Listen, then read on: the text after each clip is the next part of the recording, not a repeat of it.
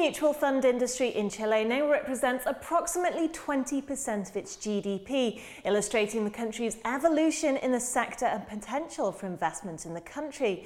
But is this growth set to continue in the coming 12 months? Joining me down the line to discuss is Reni Paragallo. Well, Reni, let's start with Latin America. What's the current situation in local markets and the economy? The economic situation in Latin America is quite challenging right now. The region as a whole is not growing.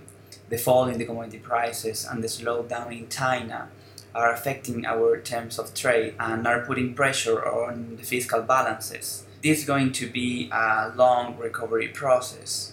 But having said that, you should consider some differences among countries, and I personally think that the investors are not. Brazil is not Latin America it is the biggest and most important country, but there is a huge political and economic crisis over there. You have a GDP contraction of 3.5% this year. On the other hand, you have the Andean region, countries such as Chile, Peru, Colombia, Mexico, they are still growing at a low single digit rates, but they are growing. So you have a different context, and the authorities are taking actions to put these economies back on track. Looking at Chile a little bit closer now, and how has it performed over the last 12 months? Well, the, the, the performance of the local stock market is, is, is, is bad this year. The main index is uh, around 8 to 9% down in local currency and more than 20% in in dollar terms. And probably that doesn't make sense if you compare the, the performance of the Chilean index with the, the performance of the Brazilian. They are showing the same return in, in, in local currency. And, and, and for, from our perspective, that, that shouldn't happen.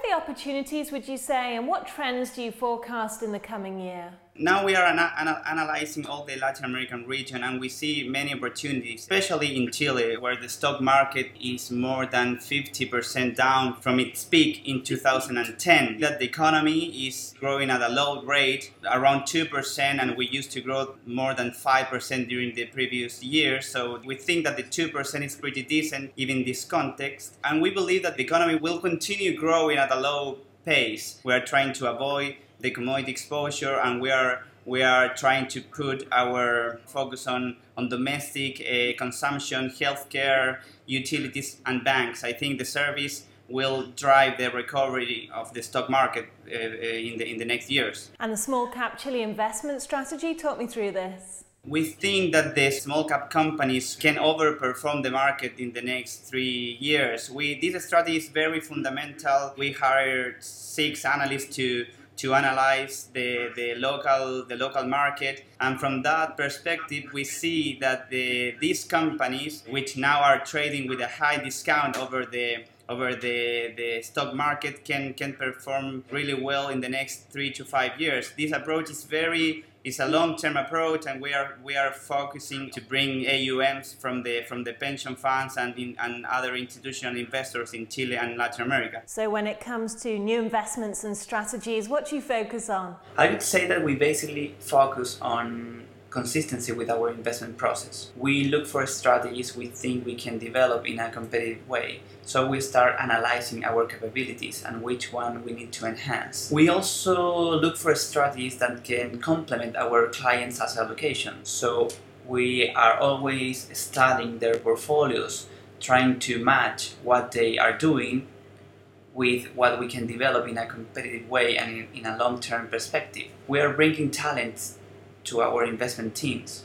Not only in the research area, but also we are bringing PMs with excellent track record and exclusively dedicated to our LATAM strategies. How do you go about developing institutional market strategies? We have two different models. We have our own funds, and, and I'm in charge of developing the, the equity strategies for, for the institutional clients. And we also are looking for partnership with, with global investment funds and global asset managers. And we also are enhancing our capabilities in all the alternative funds and we want to go and to improve uh, our capabilities in, in those asset class that are very appealing right now because uh, they, they, can offer to our clients a more diversified uh, asset class exposure and, and, better returns. Finally, how do you see the current political climate in the region impacting the future of the equity market? There is a big change here. The, the, the, in, in December, the, the, the opposition in Venezuela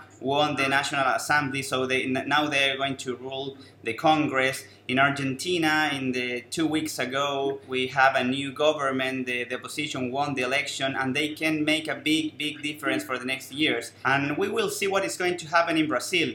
You know, this impeachment situation, the government is in a crisis. They, they have less approval than the inflation rate, and that means that in the future, uh, we believe that there's going to be a more rational approach to the private sector, and you will see less intervention in the markets, and that's and, and that's good because the environment for, for, for the investors is going to is going to be better than, than in the past.